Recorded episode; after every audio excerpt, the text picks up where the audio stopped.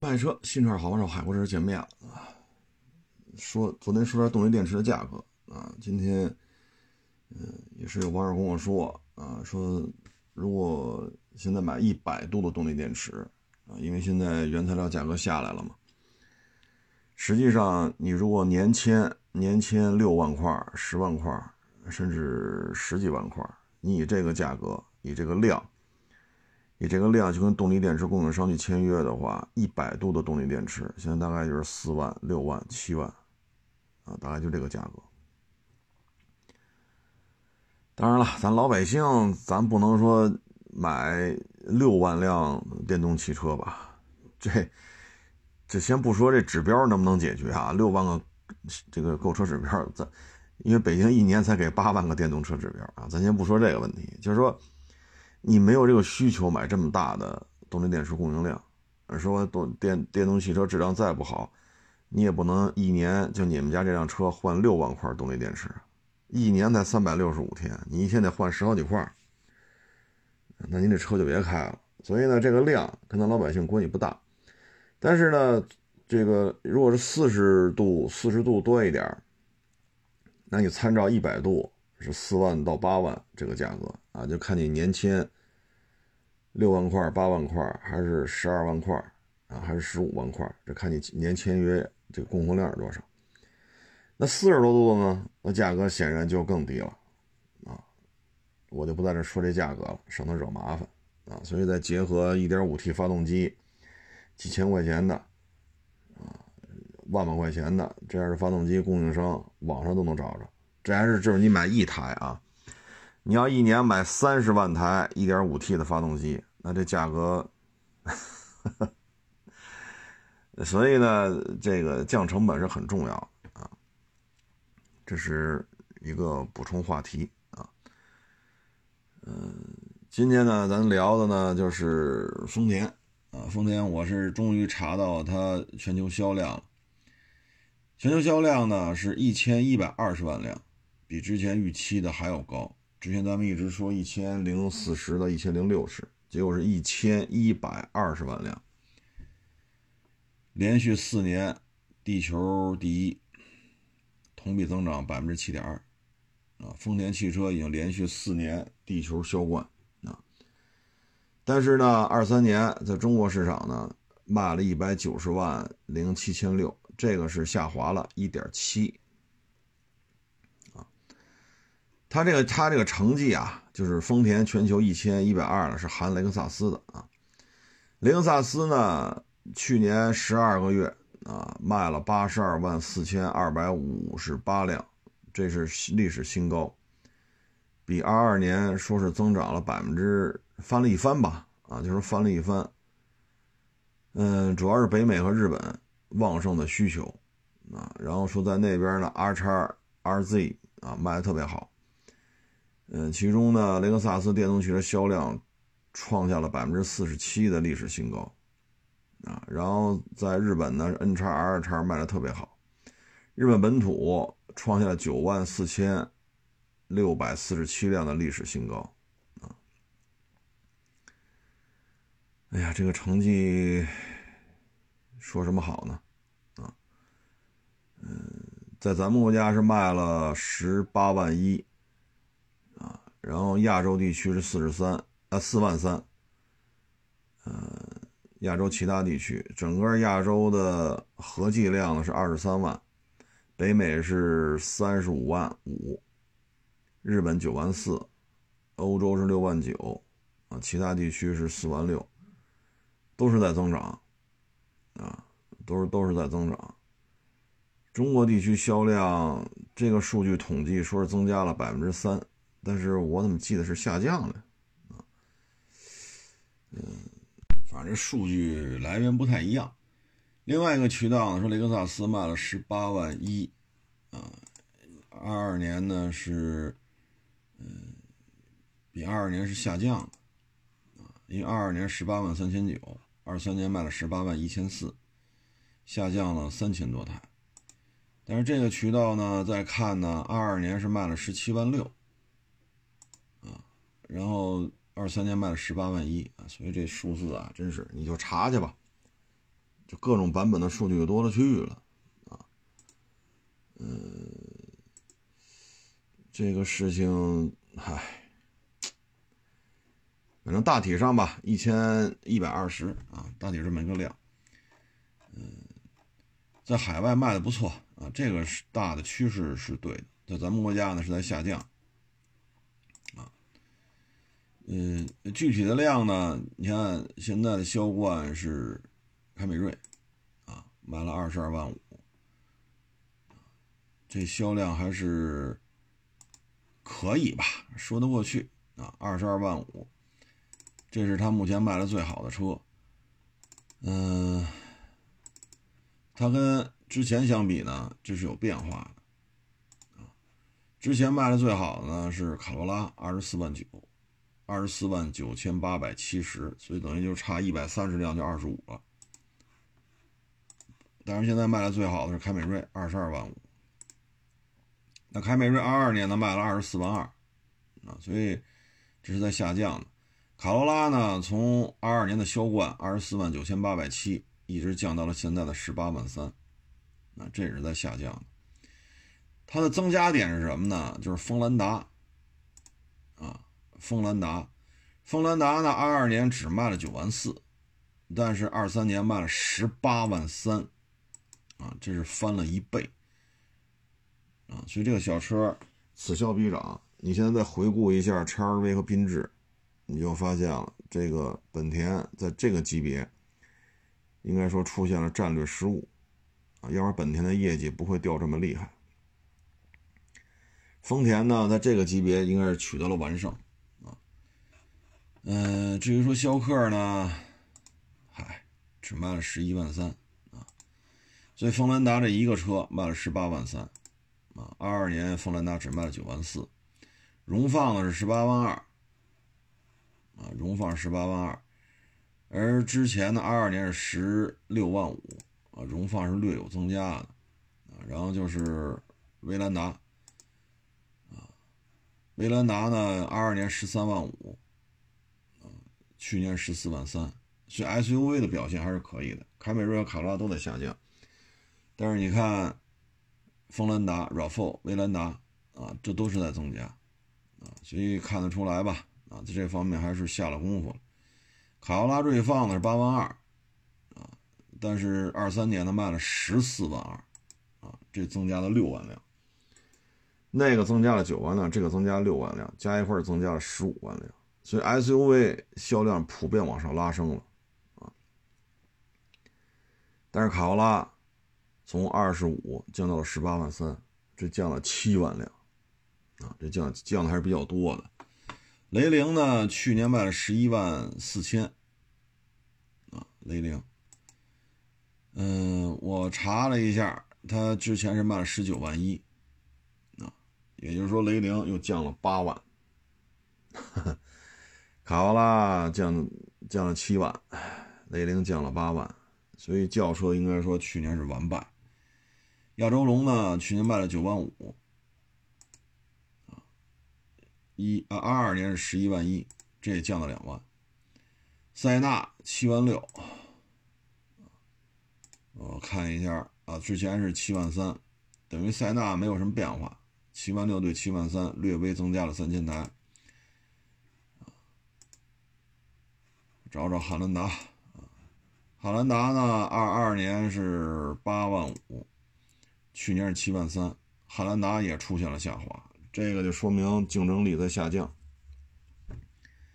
格尔维亚呢？去年卖了四万八，看一眼啊，格瑞维亚，二二年没有数据啊。然后皇冠陆放四万八，看一眼。啊，之前是四万七，等于增加了一千台。三呃，皇冠陆放增加了一千台，汉兰达是略有下降，但是幅度不算太大啊。Visa 啊，两万九。嗯，我查一下啊，Visa 一万九啊，两万九变成一万九，所以它是增加了。二三年 Visa 两万九，二二年一万九。凌放是两万五。查一下二二年啊，数据太多了，四万，等于零放呢是下降了，这是 SUV 当中啊降幅比较大的啊，从四万降到了去年的两万五。汉兰达降的其实不算多啊，汉兰达是八万五啊，去年是七万三，降了一万一啊，所以现在看吧，就是 SUV 不得烟抽。啊这混的确实不太好，啊，它一共是二十六款车，一共是二十六款车，啊，嗯，总体看吧，嗯，SUV 混的还是可以的，增幅非常明显，下降了呢，一个是凌放，一个是汉兰达，汉兰达呢降了一万，凌放降了相对多一点也不是叫凌放。车太多了啊！找找啊，找啊对，找不着了，叫什么来着？啊对，凌放啊，没错，凌放两万五，之前四万，这降了一万五啊，等于 SUV 呢几乎都在增加的，所以呢，今年对于丰田来讲，轿车必须想招，不想招肯定是不行的，啊，肯定是不行的，因为他放弃了四个小家伙。这四个小家伙，你像威驰三万八，他今年五月份停产了，那还卖了一万七呢，那还卖了一万七，啊，所以说这还是他必须想招弥补这个问题，不想招的话，这事儿不太好办呢，啊，不太好办。四个小家伙一个月能卖一万多。但是今年整体看吧，卖的普遍不太好，啊，普遍不太好。威驰是卖了一万七，啊，之前是卖三万八，啊，嗯，他把这致炫的成绩给删掉了，致炫没查到，只能说去年吧，二二年吧，啊，二二年我查一下致炫啊。致炫，致炫卖了七万八，你看看这轿车量下了多厉害。致炫七万八，威驰三万八，这就十一万六，这就十一万六。威驰 FS 一万四，啊，这就十二万八。再加上智享三千，十三万，等于轿车生生少了十三万十三万的量。所以二四年这十三万的量从谁那去找？现在看凯美瑞、卡罗拉、雷凌、亚洲龙四个轿车全都下降，啊，全都在下降。嗯，你至于说亚洲狮，哎呀，这下降的也比较厉害。二二年亚洲狮还能卖两万三，去年只卖了一万。嗯，凌尚二二年卖一万七，去年卖九千五。所以呢我们能看出来，丰田的轿车在国内应该说是全线下滑。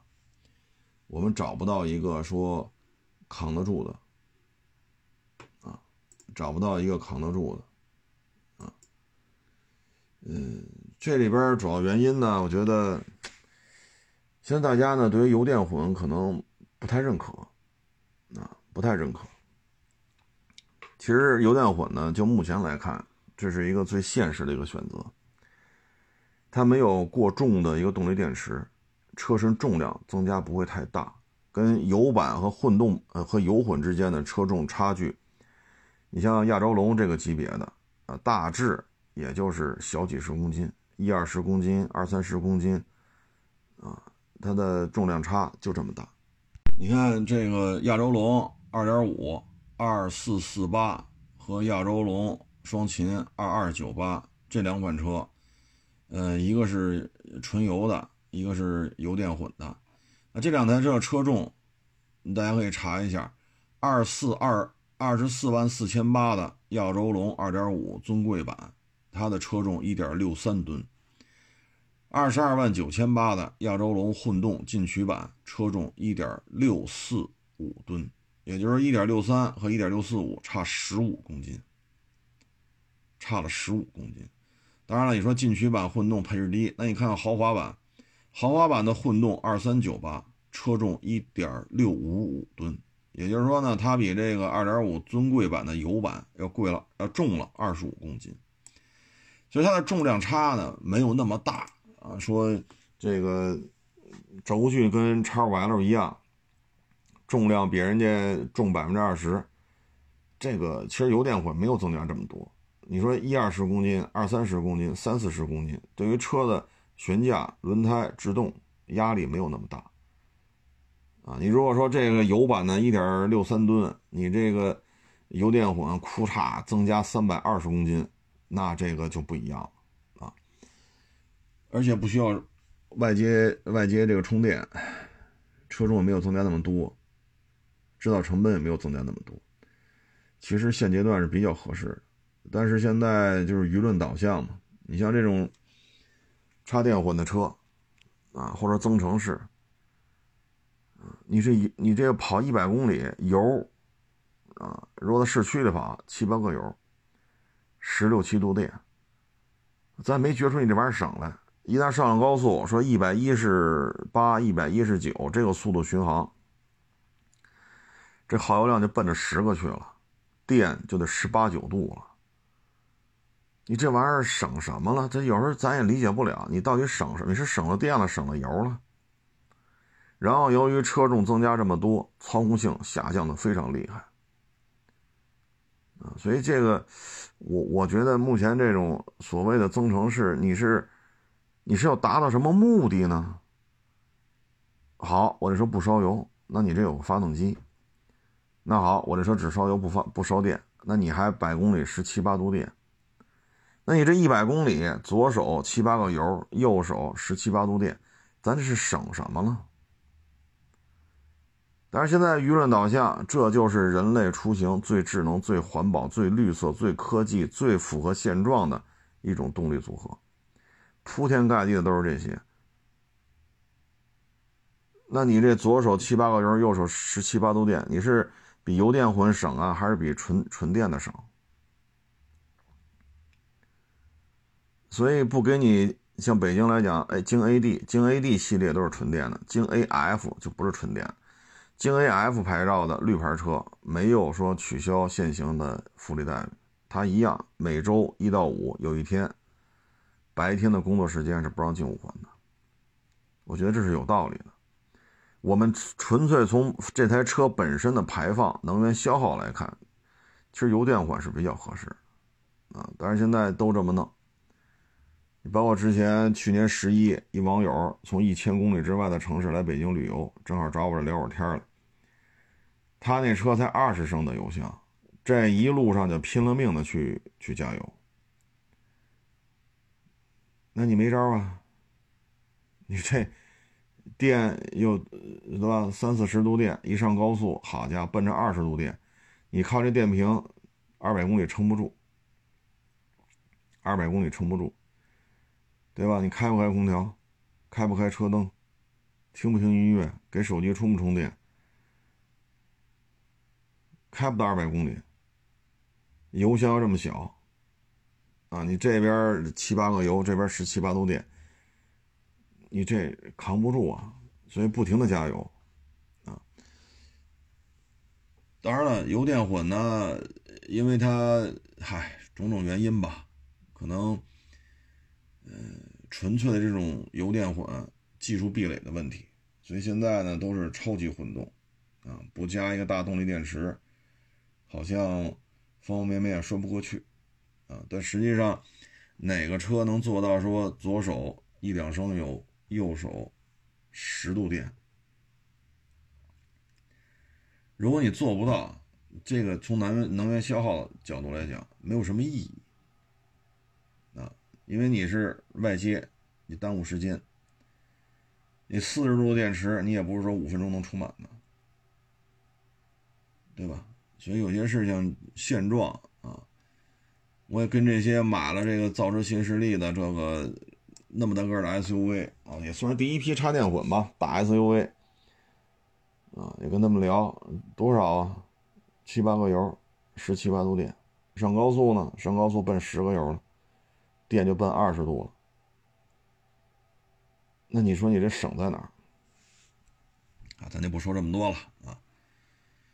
嗯，从这个销售架构来看吧，丰田的轿车是全线的收缩，啊，所以今年呢，对于他来讲非常重要的问题就是两个：第一，凯美瑞换代就长那个模样，反正我觉得我是接受不了。就这个新全新一代凯美瑞，我觉得长这模样实在是过于个性了。这一代丰田旗下的轿车吧，普遍有点四溜不沾。你看这皇冠十六代，哎呦我去，就这个这个这个是皇冠吗？我我是理解不了。全新一代凯美瑞，我觉得也是接受起来比较困难。所以呢，这个轿车怎么办？啊，要知道四个小家伙，二二年是做到十几万的销量，那你现在二三年，啊，还起码还卖了五六个月，到了二四年，这十几万轿车就是威驰、威驰 F、致炫、智享，这个量谁来补？二三年已经全线下滑了，就丰田的轿车，那全新凯美瑞涨得这么过目不忘，啊，你怎么办？现在卡罗拉、雷凌掉的也厉害。啊所以它需要去解决。目前看，轿车没有一个是增加的，全在下降。也不像 SUV，下降的就那么两三个，增加的几乎是普遍的。但是轿车不行，啊，凯美瑞一旦撑不住，这个像去年是卖了二十二万五千，二三年啊，凯美瑞，如果凯美瑞撑不住，这事可怎么办？啊，这都是需要。必须解决的问题，啊，反正我是觉得新一代凯美瑞长这模样确实差点意思，当然也保不齐啊，新老两代同时卖，啊，就像原来那个凯美瑞经典四 AT 二点零，啊，那会儿啊，嗯，所以咱们这个，我觉得二四年压力比较大啊。它的战略车型其实就是凯美瑞、亚洲龙、卡罗拉、雷凌，啊，这四个趴了窝了就不好弄了。去年呢，像雷凌十一月份1.5三缸自动低配都被干到六万多块钱了。即使这样，雷凌的销量也不是太理想，只有十一万四，只有十一万四啊。但是之前二二年雷凌卖了十九万一啊，差了八万辆，就差了太多。我觉得二四年对于它的轿车，我认为比较可行的办法，那就是新老两代，现款凯美瑞做凯美瑞经典啊，现款亚洲龙做亚洲龙经典，然后像全新凯美瑞、全新亚洲龙，只有这样，没有别的解决方案。那俩车，一个叫。什么来着？啊，亚洲狮，一个叫凌尚，这俩车一个卖了二三年一万，一个卖了九千五，加一块都不到两万台，就是两米七五的这俩车，加一块不到两万。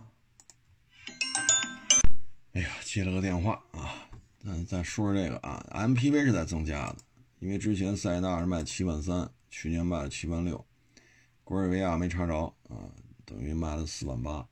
对 MPV 增量是比较明显的，塞纳塞纳是微微增了一点，格尔维亚直接干了四万八，格尔维亚加塞纳等于卖了十二万四，啊，如果加上百位个位的话，那就十二万五，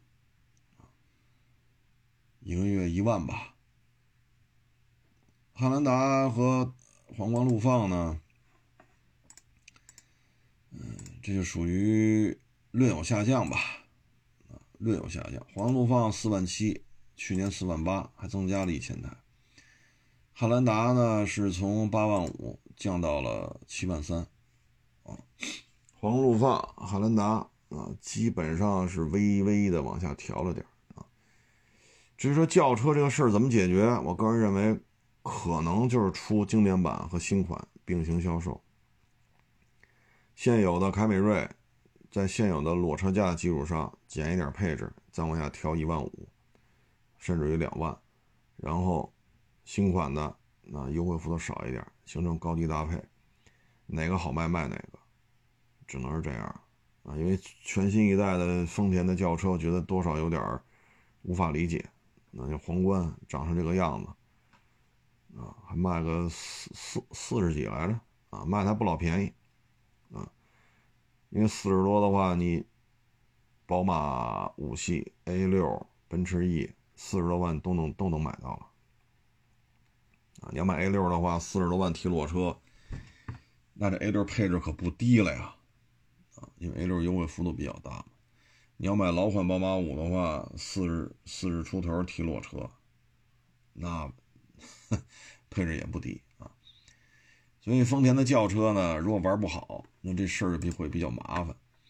新能源呢还行吧，新能源一个六个车，BZ 三两万五，BZ 四七万一，呃七千一，BZ 四就是一丰广丰嘛。一丰是七千一，广丰的 BZ 四是六千二，RAV4 插混五百六，威兰达插混四百，广汽丰田叫博智四叉二十二辆，丰田呢现在也就 BZ 三卖的还行，啊，其他的都挺一般的，嗯，这个咱不太好。哎，丰田这电动啊，真是。嗯，二二年呢，威兰达高性能版本是卖了三千，二三年呢只卖了四百零一，RAV4 双擎插混呢，二二年卖了两千六，但是二三年只卖了五百，所以插混这一块其实销量是大幅度下滑，啊，大幅度下滑。至于说 BZ 三什么的没查到。没查到，没查到 BZ 三，BZ 四叉呢都是一千一千多，一千一六一千一，那二三年呢是七千一和六千二，这也是在增加，但从一千多增加到六七千，这销量增加的不并不明显，啊，所以丰田的新能源，作为丰田来讲吧，一千一百二十万辆，连续四年世界第一。当然了，中国互联网上普遍的腔调呢，就是丰田要破产，大众要倒闭，奔驰要完犊子。这咱们国内这个是吧？丰田是老旧燃油车，大众是杂牌电动车，奔驰是杂牌电动车。现在国内就是这种舆论导向。我们是否去客观的去评估一下咱们的销量和他们的销量差距有多大？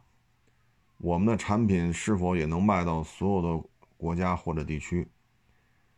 啊，我们在海外建厂的产能是多少？因为日本本土大概也就是小几百万辆的产能，也就是大部分都是海外建厂。我们在海外建厂这个问题，这这这这都需要去学习去适应。现在国内娱乐导向就是这样啊，奔驰要破产，宝马要崩盘，大众要完犊子，丰田是老旧燃油车啊。结果一看，好家伙，咱们第一名、第二名、第三名、第四名加一块儿。勉勉强强才追上丰田这一家，那电动确实卖的不咋地，这也是事实，啊，大概是四万辆吧，大概是不到四万辆的这么一个状态，一共六个车嘛，嗯，丰田现在就觉得是这样，我看丰田张楠的说法呢，就是百分之三十电动，就他预期未来一段时间新能源汽车的占比，大概其就是这样。百分之七十还是油车，啊，特别是你像，咱们原来反复都说过啊，基础建设好的可能也就是欧洲部分国家，北美的部分城市，啊，中国，然后可能泰国、印尼啊，就是一些核心城市，剩下那些，啊，说柏油路都没有的地方，你卖电动车，这不太现实，啊，车辆超重，悬架怎么办？轮胎怎么办？啊，充电怎么办？啊，高温不行，高速不行，低温不行，啊，这些，所以按照丰田这判断呢，它可能还是要玩它的轻动力。然后油车呢，现在看，一旦特朗普上台，可能北美的电动，包括碳中和协议，可能就另外一个玩法了。那北美的电动汽车产业可能会受到一些冲击，啊，那日本国内对于电动不感冒，那欧洲现在对电动汽车也持一个。比较犹豫的态度，因为一旦大规模让电动车去卖，德国的以为代表的这些欧洲高附加值工业产品就废了，啊，就废了。所以欧洲呢，从天气寒冷的实用角度、基础建设的问题，包括自己汽车工业是否受到冲击啊，高附加值工业产品越来越少，欧洲对于电动车态度是在转变。啊，包括二零二三五年禁售燃油车这个事儿，现在也要可能就废了啊，废止。丰田还是在赌，还是觉得油电混啊，然后。大概其实这么一现状吧，你说你质疑他连续四年世界第一了，说说实话，就我就怕什么呀？我就怕电动汽车咱玩成自嗨，就怕玩成自嗨，啊，因为销量比较大的地方，亚洲，中国不是亚洲的全部，中国只是亚洲的一个国家，嗯，气温好，气温比较适宜，那印尼、泰国什么现在对于。电动汽车还是比较欢迎的。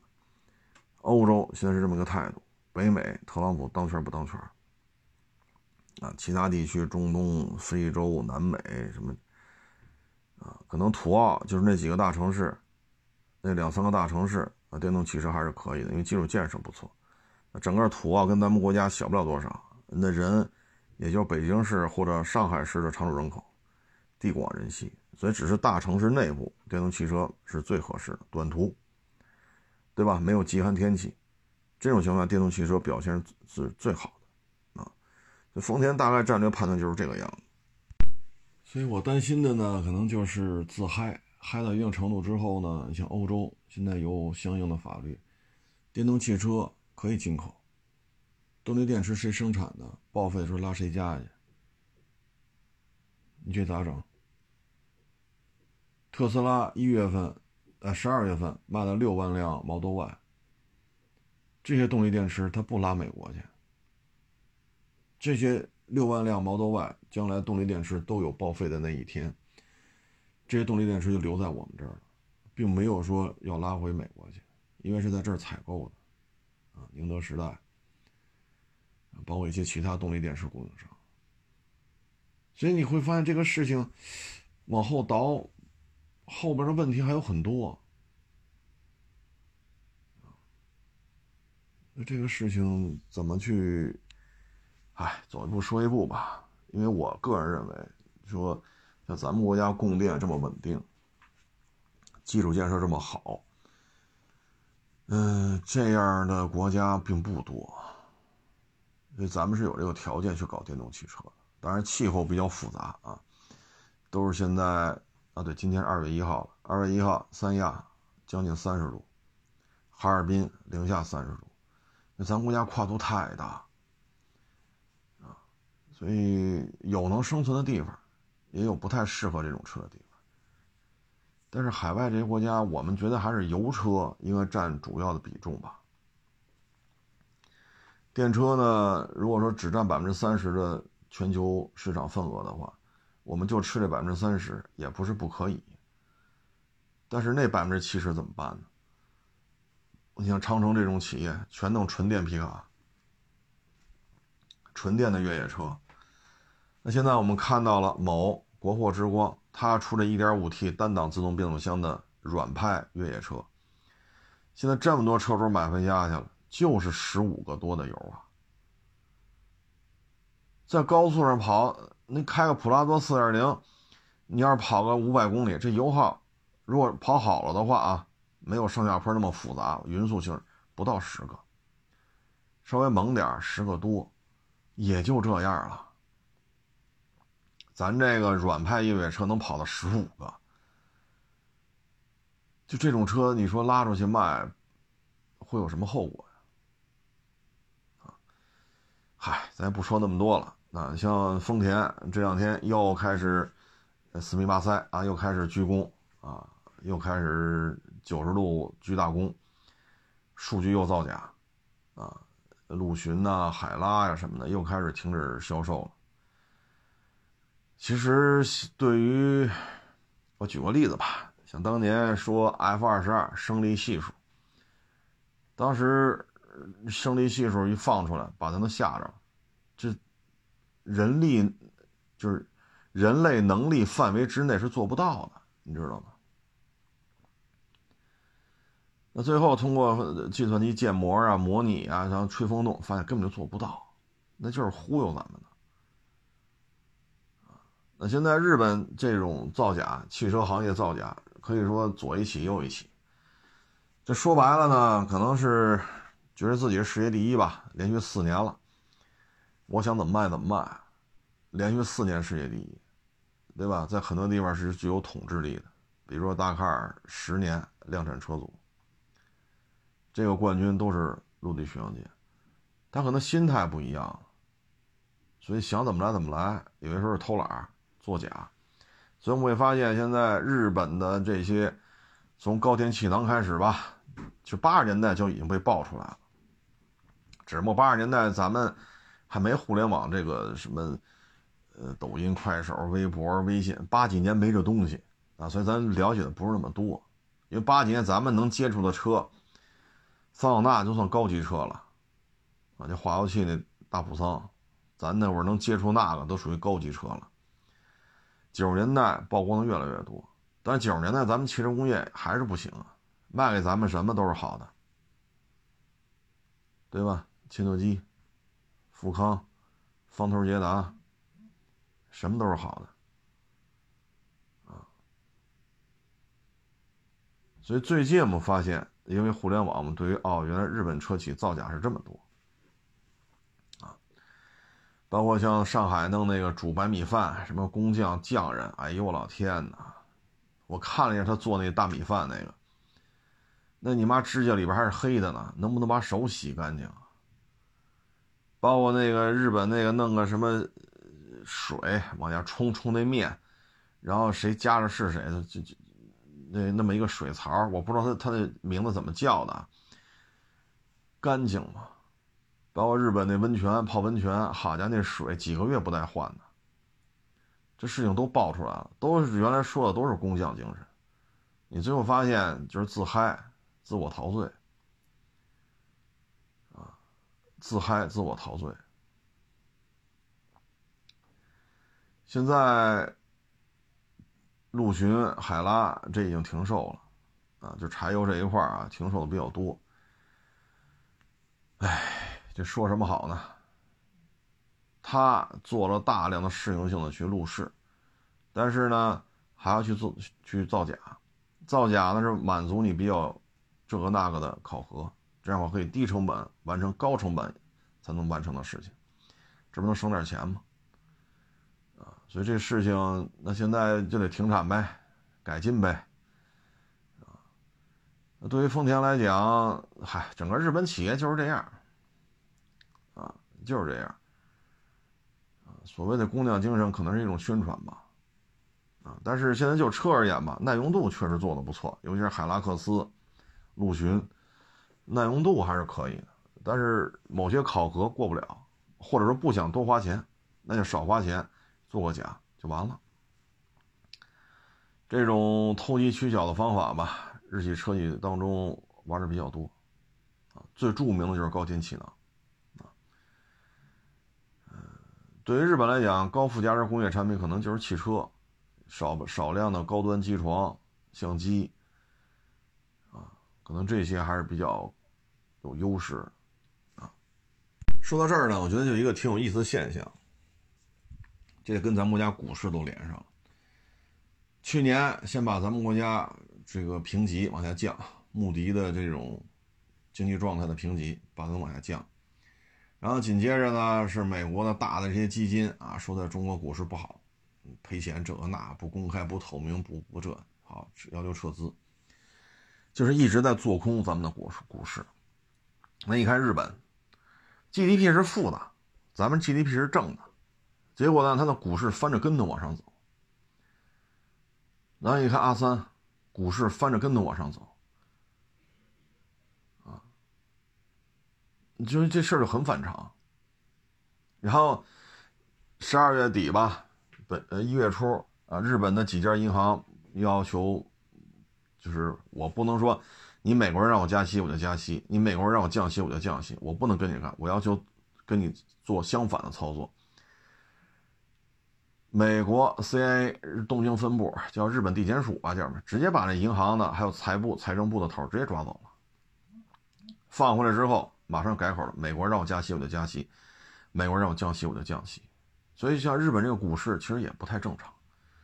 说白了呢，就是美国要降息，大量资金就会外溢，外溢去哪儿？那欧洲不能去，因为现在北约动大家伙了，部队越来越多，有可能二毛大毛这儿要干一场，规模更大，所以欧洲不能去。中东这现在好家伙，这伊朗、叙利亚、伊拉克什么黎巴嫩、也门、胡塞武装打小以，打这个这这美国军舰，这一这这也不太安全，那只能上咱们这儿那上咱们这儿来干吗？啊，所以你会发现最近很多博主都在说，日本马路真干净，日本地铁都挤不上去。日本公交车可满了，日本的出租车打不着，又可满了，到处人声鼎沸，彩旗招展，乌泱乌泱，乌泱乌泱。日本房产价格涨，股市涨，日本经济一片大好。那我都想问问了，日本经济一片大好，怎么这 GDP 是负的呢？啊，咱们经济再怎么着是正的呀？你说五点二有水分没水分，这放一边，最起码咱是正的呀。股市做成这个样子。说白了，不就是准备降息了吗？不希望资金跑到咱们这儿来啊！日本临这个是吧？再再收割一把日本那几个银行已经不干了，但是不行，直接抓走。这一幕你可以看看二一年的越南，越南的这个楼市，越南的股市，二一年拔了多高，国内也是一堆财经博主。越南好，越南要超过深圳了，越南要超过中国了，越南要平替中国。哎呦我去，越南人自己都不敢这么想，这一帮中国人这么说。然后大量的资金去去接盘，好，你接盘了，咔，高位人家离场了，剩下全他妈死在越南股市和越南的楼市上。然后紧接着二二年年底，包括去年，越南这个大当家的就来咱们这儿好几次，要求各种合作。说白了就是这一把。拔高做空，拔高做空，损失比较大。你说丰田车这个造假不让卖，这个那个，你就说这事儿就行了。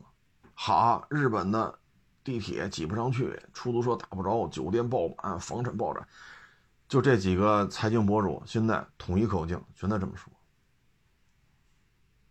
啊，所以有时候我就觉得你这屁股坐在哪儿了？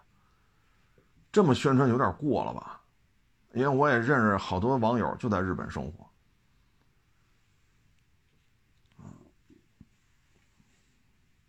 这些玩移民的，天天都在说，啊，不移民人生不完整，这个那，移了民你就财务自由了，外国钱满大街都是。玩海外房产的跟你说，日本只要买了房就升值，只要买了房就会涨。他没跟你说这些房产每年要交多少钱，税要交多少钱，费用交多少钱。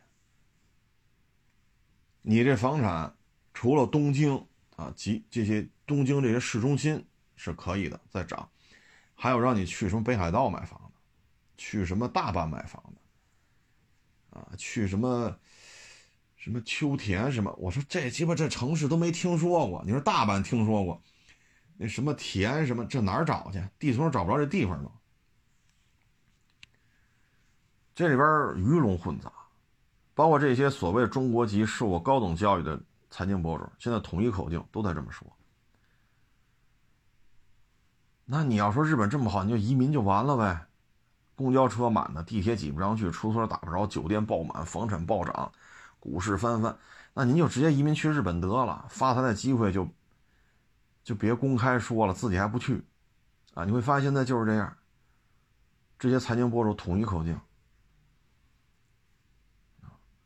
那他自己公布的 GDP 比咱可低多了，所以有些事儿我也觉得这帮人真行。地震，啊，核污染水，啊，这核电站泄泄漏，屁大点地方，海滩上各种鱼类。一死死一大片，恨不得几公里、十几公里的海岸线上全是死鱼，一晚上全上了，反复的这样，那说明这海水是有问题的啊。所以这个宣传策略啊，包括我看一些来中国，有些不是娶了外国媳妇儿嘛，或者交了外国女朋友，一回到国内，一回到他们国家，一说中国真不错，比日本好多了，那当地人都觉得不可思议。你受共产主义宣传洗脑了，日本才是最好的，比中国好很多。那你去过日本吗？没有。你去过中国吗？没有。那为什么这么说呢？你看日本干净漂亮，房产翻倍，股票翻倍，经济活力强，这个那。所以现在就这个宣传口径啊，对于日本来讲，我现在个人认为这是一场金融战争。在美国降息之前，这资金不希望来中国。就美国人不希望他跑到中国，我个人认为就是这样。股市这么高，日本股市阿三的股市，你去接呀？你接完之后，什么后果？就日本那几个银行的头，包括财政的头，为什么都被抓了？抓了，关了一天，做了深刻的思想教育，做了这种，对吧？心平气和、开诚布公的友好交谈之后，再放出来，政策全都一百八十度掉头。啊，所以现在就是这个状态，啊，说白了就是谁当世界第一。过去啊，说荷兰、西班牙呀、英国呀、美国，这当世界第一的时候都是打出来的。那这一次咱们希望是和平崛起，美国可能不这么认同。现说说白了，这股市就是一个金融战，说白了就是个金融战争。嗨，有些事儿点到为止吧。就是我看完之后，我觉得，就这些财经博主啊，之前觉得说话的阴阳怪气儿的，好几个，啊，好几个，唉，就这种玩法呀，唉，我觉得像这个啊，如果说最终调查出来，就天天这么吹，天天这么吹，包括吹巴黎怎么怎么好，可是你看看。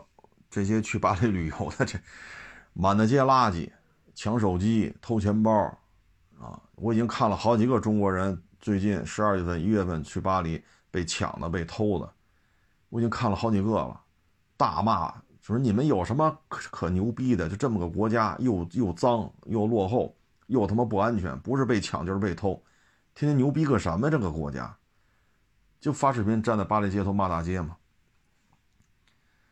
但是现在国内给你的舆论导向就是自由美好，啊，就是自由美好。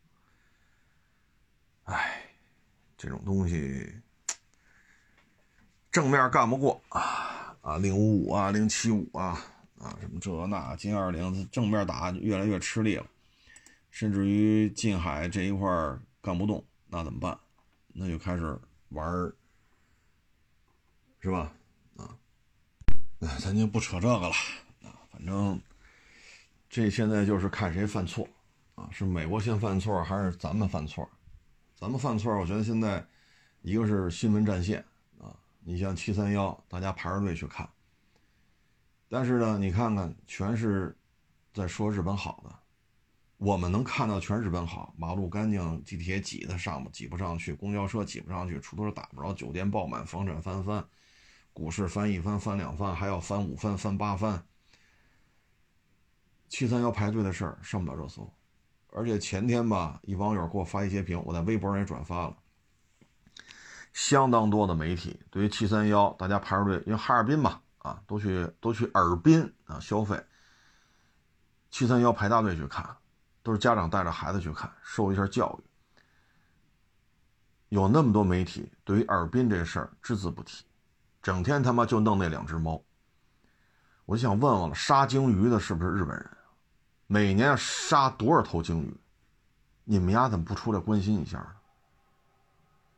动物园里有两只猫，连篇累牍，没日没夜的说。那日本人一年杀多少鲸鱼？怎么不原因呢？你包括当年大熊猫在美国受虐的，你们这帮媒体关心过吗？敢他妈说吗？所以现在国内一个是新闻战线，一个是金融战线，就这两条线。新闻专业大家一看屁股坐哪边，一下能看出来。罗列岛的事儿，很多媒体一个字不提。大熊猫国宝在美国饿的他妈的皮包骨头，走道儿打晃，趴地都起不来，饿成那个操性，只字不提。就这两只猫没完没了弄，就能上热搜。要么就天天说日本好，股市涨，房子涨，公交挤不上去，地铁挤不上去，出租车打不着，酒店纷纷，房价纷纷，股市纷纷。哎呀，这满地都是钱。日本肯定有好的地方，但也不至于成这个样子吧？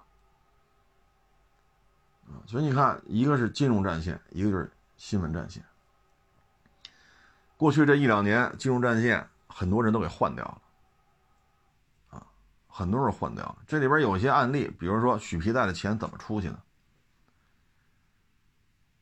对吗？怎么出去的？啊，包括你看大老美这一套，去年先说穆迪评级，把咱这个主权评级往下调，然后说中国股市不行，这么赔那么赔，啊，不公平、不公正、不公开，然后库叉阿三的股市拉起来了，库叉日本股市拉起来了，这就是一套玩法。组合拳。那现在谁犯错了？就看咱们金融战线和新闻战线能不能把这屁股瞎他妈坐的，屁股就没坐正的啊，进行一遍梳理。至于大老美，你看昨天我看到了新闻，美国军队和国防警就是州的这国民警卫队出现了对峙啊，出现了对峙，包括罗列岛这事儿，你看现在突然间不提了，为什么呀？美国在红海啊这那开始打了，动家伙了。包括现在一块派兵啊，去了一大批加油机啊，这个那个，包括航母来到最倔强八零后不太远的地方，就就要看来是要有所行动。所以你看罗罗列岛的事儿，突然间不提了，为什么呀？美国人下场了，这是他们玩的玩法。那我们这边呢？我们这些媒体大家可以看一下，可以截屏啊，我在微博上转发那个罗列岛只字不提。七三幺的事儿只字不提，天天你妈就弄那两只猫，你这屁股坐的正吗？对吗？大熊猫的时候提提过吗？现在你说大熊猫这不行，这个那不行，这猫大熊猫有问题。这大熊猫现在在国内呢，你看养的红光满面、白白胖胖的，饲养员提了一桶饲料进去，好家伙，哭嚓把脑袋扎在桶里边不出来了，这还没给它倒出来呢，那就不行。要么就是拿那个就蹭那饲养员那腿，你那意思就是你你再给我弄一桶去。那白白胖胖、红光满面的，这他妈怎么能说大熊猫有病呢？这大熊猫活得多好啊，不就是他妈在美国受虐待吗？啊，所以这就是打着对动物有爱心的旗号，这屁股就没坐正啊。二四年会有很多更加严酷的事情。更加跌宕起伏的事情还会一件接一件的发生。那这个时候，不团结，搞这种族群对立，搞社会撕裂，这是非常非常麻烦的事情。啊，我们看美国现在就就看出来了，黑命贵，对吧？L G L G B T 啊，吸毒吸大麻自由啊，然后国民警卫队和。就是就说所谓的国防军吧，啊，这之间开始对峙啊，等等等等，就看谁先犯错误吧，啊，不说这么多了啊，这就太宽泛了啊，太宽泛了，包括现在什么舆论导向啊，这个什么反美的都是穷穷逼啊，有钱人都亲美，说白了就是从意识形态上让你觉得你反美你就是死路一条，你像国内舆论场上就是这样。那我倒想问问了，谁支持台湾独立啊？谁在给台湾卖武器啊？谁在支持疆独藏独啊？谁在支持香港黑豹啊？这好像都是大老美。那你们这些有钱人心术正吗？在这片土地上挣钱就支持大老美？你要话这么聊，他就不敢接了。啊，什么叫穷逼才反美啊？就这种大帽子一个劲儿给你扣，你发现了吗？这就是操纵舆论。因为现在下岗失业的多嘛，这种大帽子一扣，那说白了，国家不稳定，老百姓全倒霉。所以这就是一个团结。那现在就让你不团结，这俩猫，七三幺，这不是对比吗？包括这些财经博主，日本是有优势，但没到这种程度啊。那到底谁的 GDP 是负数啊？啊，等等等，哎，这种乱事儿太多，不扯那闲篇了啊。嗯，最近呢看了两集中央八，叫《狗剩快跑》，每天晚上有两集，我看了两集，哎，我觉得这个片子啊，咱不说这剧情啊，因为这剧情我大概其能分析出来。狗剩和他那叫杏儿啊，狗剩不属于捡回来的孩子吗？啊，属于干儿子。杏儿呢，属于他这干爹干妈亲生的。你看，跟着新四军啊，这个那就不，我就要回去娶媳妇儿，把我这三间大房盖完了就娶媳妇儿。你放心，按照现在的剧情结束的时候，这杏儿肯定活不到结尾，因为只有这样，他才能啊，最后去杀这个日本鬼子。因为日本鬼子已经开始在村里这个那个了啊，这剧情我大概能推算出来，因为抗日的句子。包括听参加过抗日的战争的一些老前辈啊，去去聊这些事儿啊，我大概就能知道这个剧情。我要说这个片子是什么呢？不是说去抗日啊，不是说这抗日题材怎么怎么着，而是说这部片子我这些年以来看过两部连续剧，在镜头的运用、配乐啊，就是做的非常非常有想法、水准很高的两部片子。之前那部片子呢是文章和马伊琍，啊，叫《剃刀边缘》。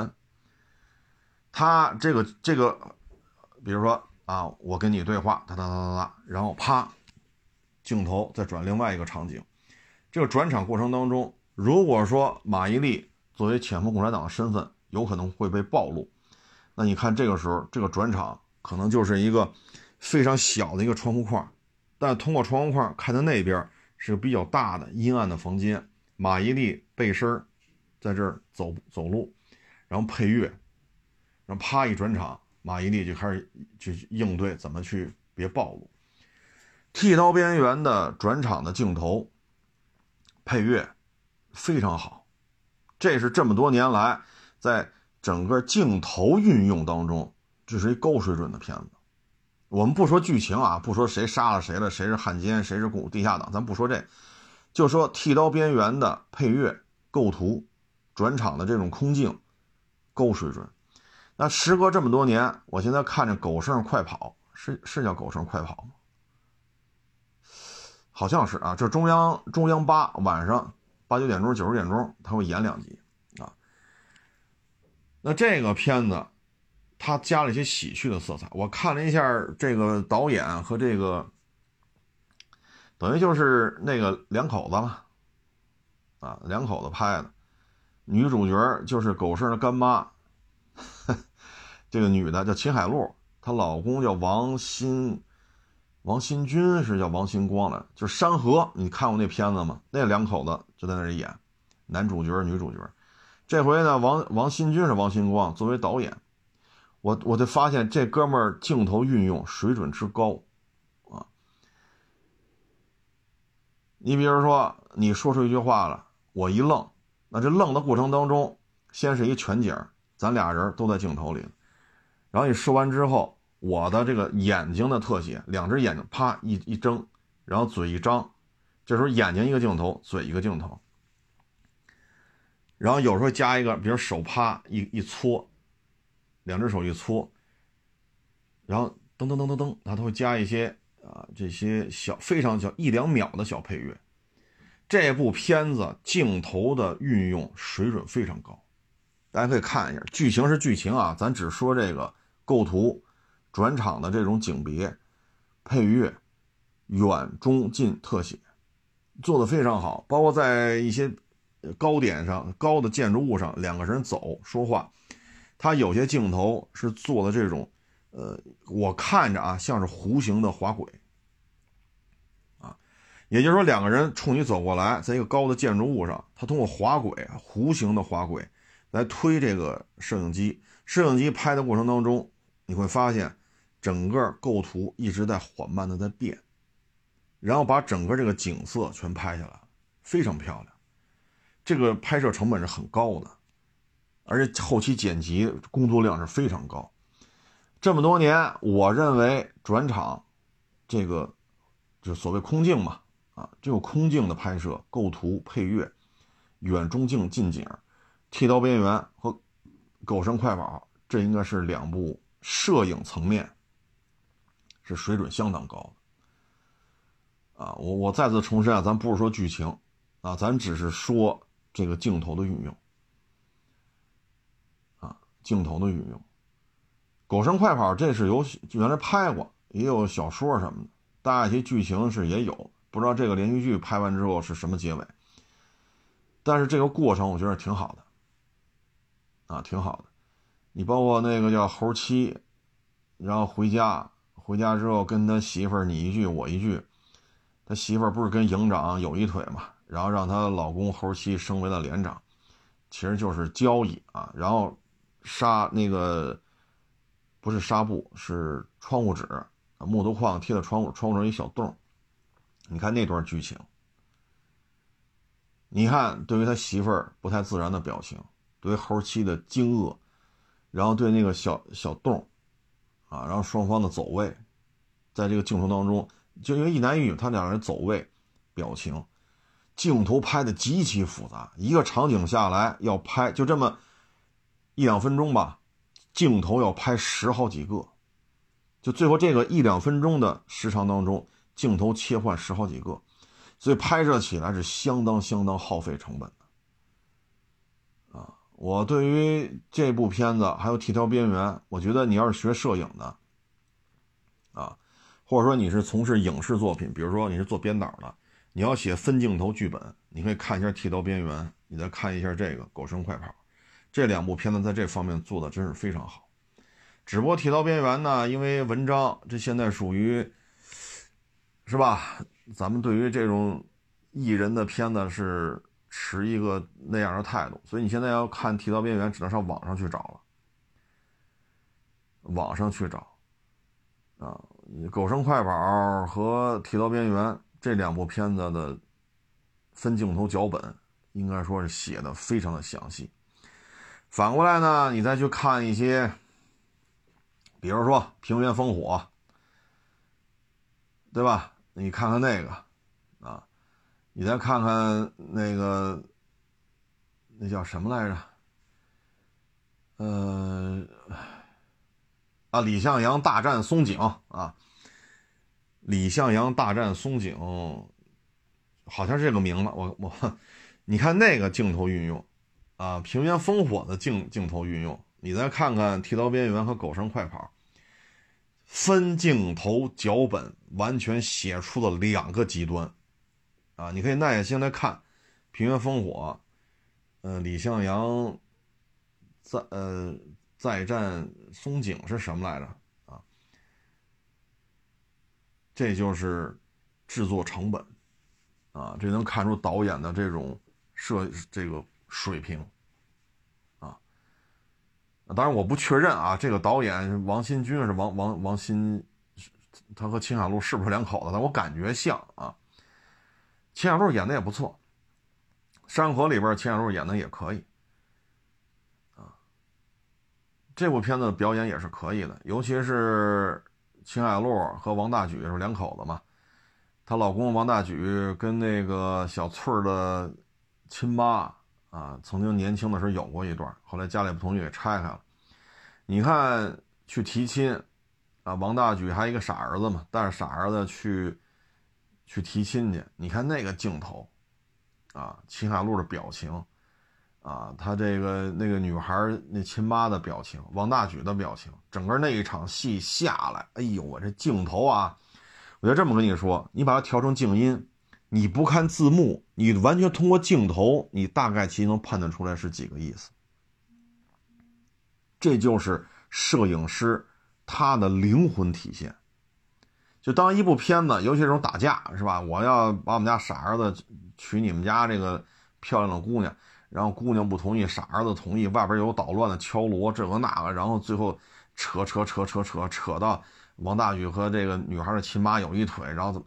你看这个复杂的过程啊，剧情其实挺复杂的。你把它调成静音，不看字幕，你大概其能看明白怎么回事这就是摄影啊，它的灵魂的体现，这个水准是相当高。就再次重申啊，不用不，咱不是说剧情好啊，咱只是说镜头的运用水准非常之高。我已经很多年没有看到这么好的镜头运用的这个连续剧了，很有心，拍的很复杂，啊，真的是在这方面做的真是挺好的。啊，剧情好不好看那是另外一回事儿啊，你可以对比一下《平原烽火》啊，《李向阳大战松井》啊，你可以看看这两部片子，你再看看《剃刀边缘》和《狗剩快跑》，分镜头剧分镜头剧本绝对是两个极端，这个挺好的啊，这个镜头真是这个摄影这个分镜头脚本，这真是水准相当之高。我已经很久没有看到这么用心的连续剧了。我是我再次重申啊，我说的是空镜、转场、分镜头啊，我说的是这个，包括配乐啊。成了，不多聊了啊，也希望咱们的自主品牌吧越做越强。我也真心的希望呢，我们的自主品牌除了油车，呃，就除了新能源车，也要搞好油车，因为这个地球这么大，绝大部分它的基础建设包括供电。它没有咱们国家这两下子，所以完全放弃油车，对于开拓中国以外的市场并不明智。我是这么看的。至于说丰田造假，说白了，现在整个日本高附加值工业产品，少部分尖端机床、汽车、相机，别的不知道还有什么了。因为我看到一些消息，日本三菱财团当时要做大飞机项目。他的软件这个那个，居然要从中国去找工程师帮他弄，还有很多阿三的工程师。大飞机项目的失败，对于日本高附加值工业产品的拓展，是一个严重的打击。我们通过丰田造假这问题，现在啊，丰田车耐用，这还是 OK 的啊，尤其是亚非拉地区啊。但是你会发现，它向上进一步精进自己的工业产品技术的这个动力。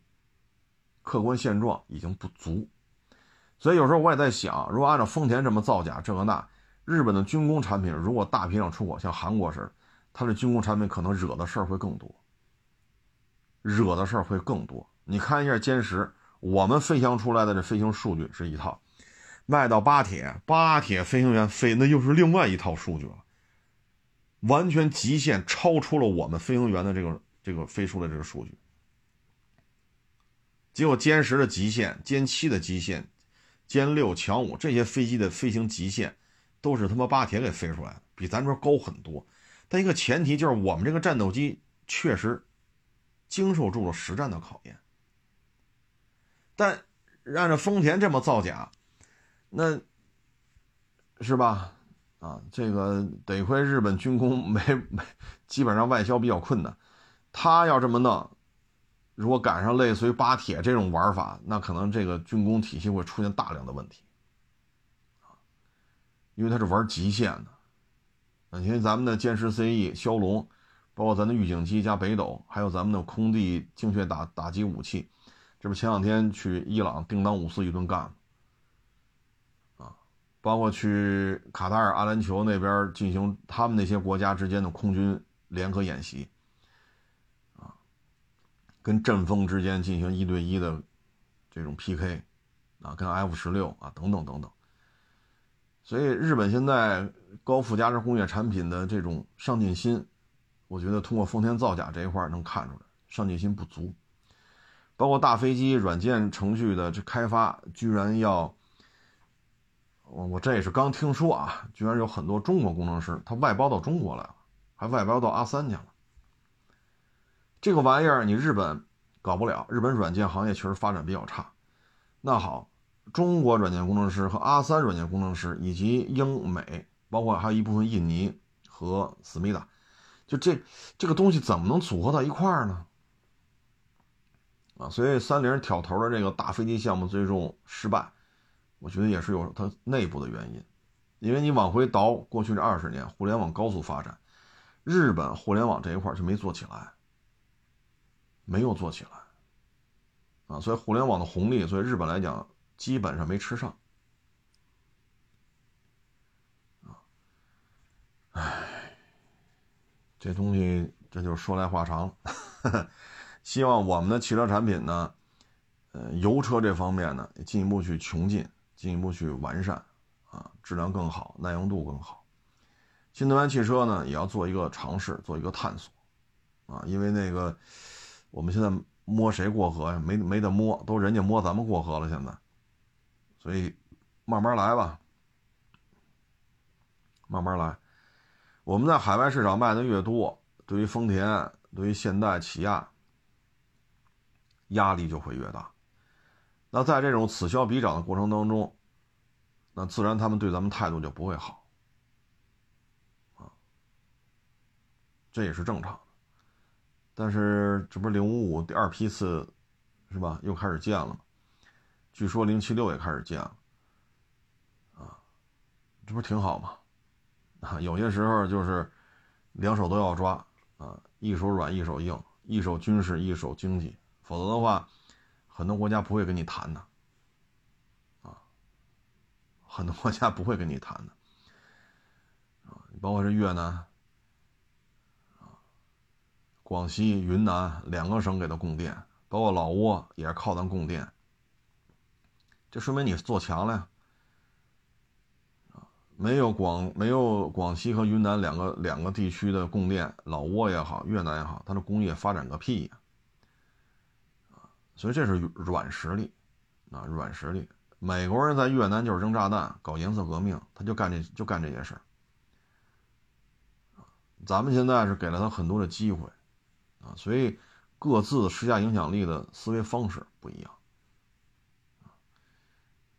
至于这些财经博主啊，就这么吹，我觉得有点没边儿了，啊，公交车挤不上去，地铁挤不上去，出租车打不着，酒店全爆满，房价。